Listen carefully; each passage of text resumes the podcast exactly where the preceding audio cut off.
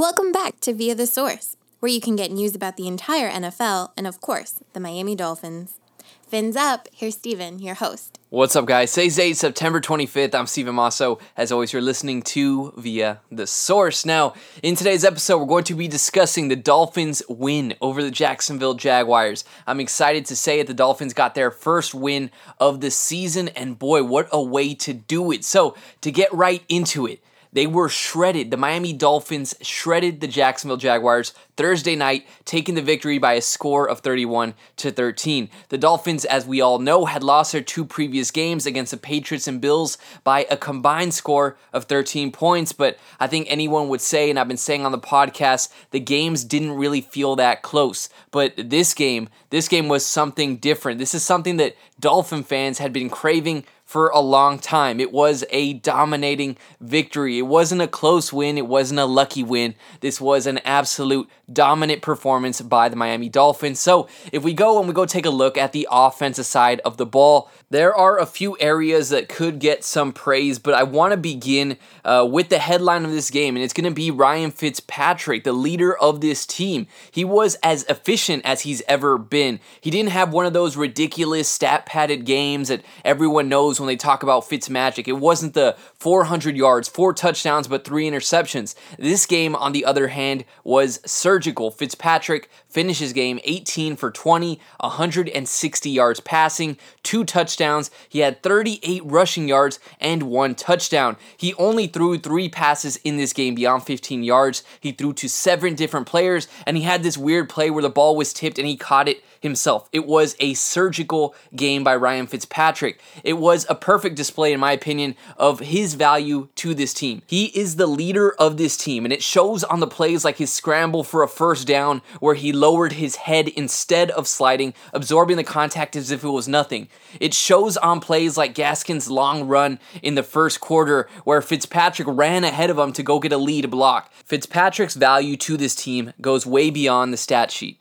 Now, as for some other groups on this team, the offensive line in this game, man, it deserves a ton of praise. The Dolphins finished this game with 138 yards rushing. That's the most that the team has had in a single game since week 15 of way back in 2018. They had 91 yards alone on the ground in the first half of this game. And again, remember, this is a team that last year averaged 72 yards per game. So to make a huge jump like that, that is extremely underrated. I think more people need to be aware of what the Dolphins are doing. So, are they the elite Cowboys offensive line from a few years ago? You know, of course not. But they have played three games of outstanding football. There are three games, again, without a preseason. It's three games with two rookies who are starting and with two uh, off-season additions. And they have impressed me the first two weeks, and this was just even more of that. Now, to go into some of the guys real quick in detail, uh, Austin Jackson, man, the guy looks like a veteran. He is there. He is as reliable as they come, it looks like, in terms of how a rookie is expected to be playing. And then Solomon Kindley, the guard, he's also a rookie. If you watch him play, you know, you have people saying that the offensive line isn't exciting to watch. And, you know, I would be inclined to agree in most circumstances. But if you watch Solomon Kindley, the guy is just an absolute monster. It is so exciting to watch him as a rookie just dominate these veterans right in front of him. Just an awesome guy to watch. Definitely keep your eye on him in future games if you go back and watch it. So fun to watch. And then if we look at the running back here, Myles Gaskin, he got off to a very hot start in the beginning of this game. He had 33 yards rushing, another 19 through the air in just the first quarter. Now, his number wasn't called as much in the second quarter. He only had two touches, and from that point, his production kind of began to simmer down. So he ended up finishing the game 66 yards rushing on 22 carries. He also had five catches for 29 yards. So, you know, if you're looking at those numbers, you're not going to say that it was some breakout performance, but nonetheless, the guy is still impressing. The team loves him. His versatility makes him the most viable running back on this team.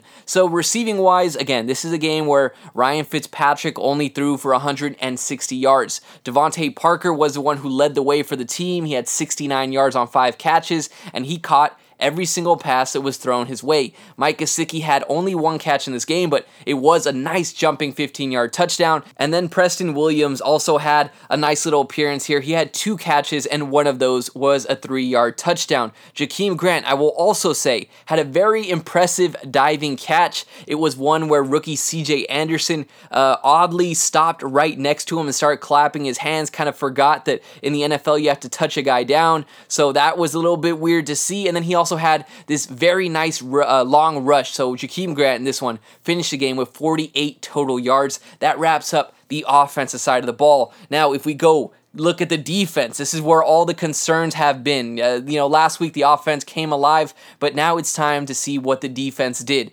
And the defense looked improved. There were still, uh, you know, a ton of things that left people frustrated, especially at the beginning of the game. But in this one, they appeared to make adjustments, and that is something they did not do against New England and against Buffalo. So for the Jaguars, James Robinson looked like he was going to be a big problem for the Dolphins on the ground. He had 36 yards in the first half half, but he ended up finishing the game with 46.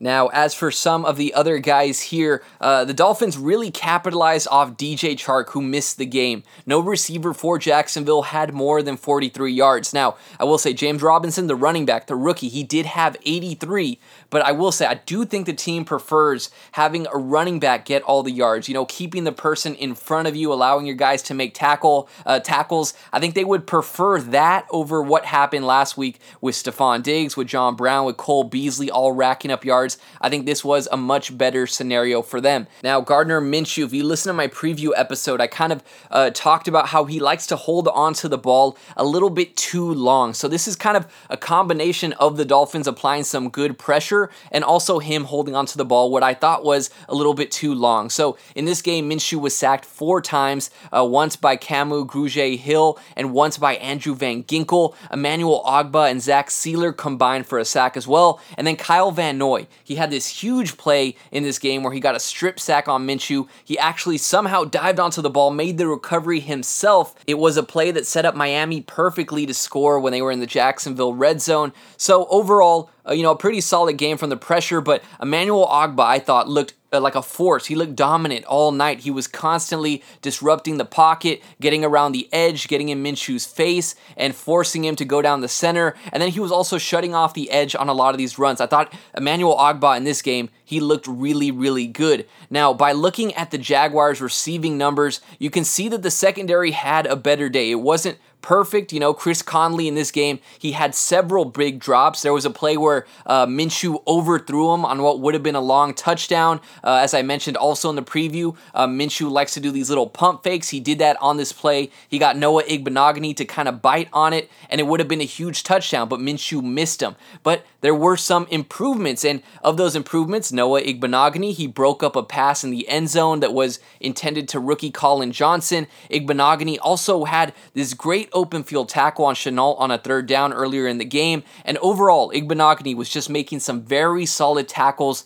throughout this game. Now, uh, Xavier Howard, towards the tail end of this game, he came away with a late game interception. It basically sealed it at that point. Uh, what kind of worried me was he was kind of limping as he went to the sideline. He was holding the back of his knee, as many of us know that he has had knee uh, knee issues throughout his career. And this past off season, he had a, a minor knee surgery. So uh, that's something to monitor, I think, as we move forward. Uh, Roberts appeared to really struggle, I thought, in this game. He looked flat flat footed multiple times where his man would just kind of blow right past him. He didn't look like he was able to make these tackles. Uh, there was a third down play where Brandon Jones uh, missed an interception, and then him and Kyle Van Noy and Jerome Baker all proceeded to miss the tackle, and uh, it turned into a huge game for Shenault, and that was a little bit discouraging towards the beginning of the game. But overall, it wasn't perfect, but I can definitively say that it was a lot better. So here are my takeaways for this game. The first one is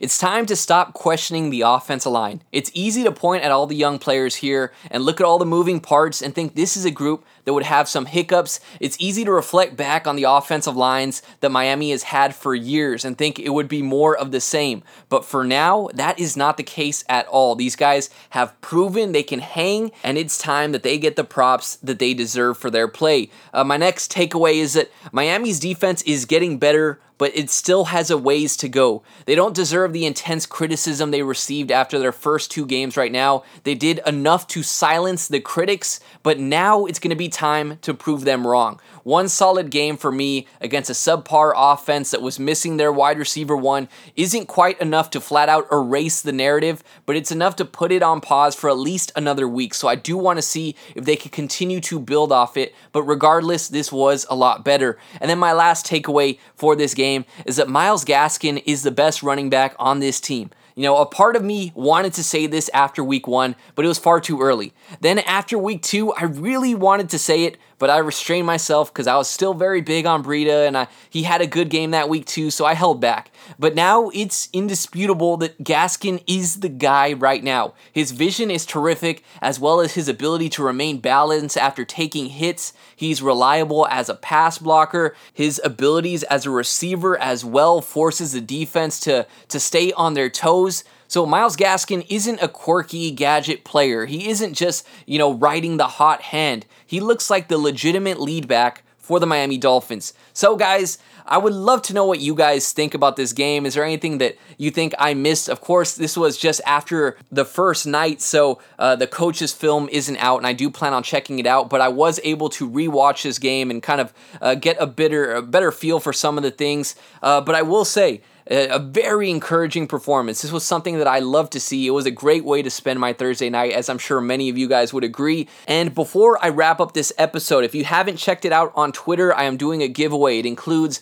a Myles Gaskin autograph rookie card. It looks nice. The thing looks sick. It also includes a Tua Tagovailoa rookie card insert, as well as an autograph of Malcolm Perry. All of that is in the giveaway on Twitter. If you retweet it, you are entered into the contest. You also have to be following. And if you are are on YouTube and you're watching this, if you leave a comment down below saying fins up and are subscribed to me, you could also be included in the contest. So, guys, as always, if you want to follow me on Twitter, you can do so. That is at via the source. If you'd like to follow my personal account, you can do so at Shady Steven. I would greatly appreciate all of those, as well as if you could leave a review on the Apple Podcast app. You know, if you like it, you can say that you like it. If you didn't like it, give me things to improve on. If there's anything you would like for me to discuss or comments, uh, I had people asking me fantasy football questions. If you guys know me, I've been playing fantasy football legit. I've been the commissioner of my league since I was 11 years old. So to say I know something about fantasy football would be an understatement. You feel free to ask me your questions. I love getting those.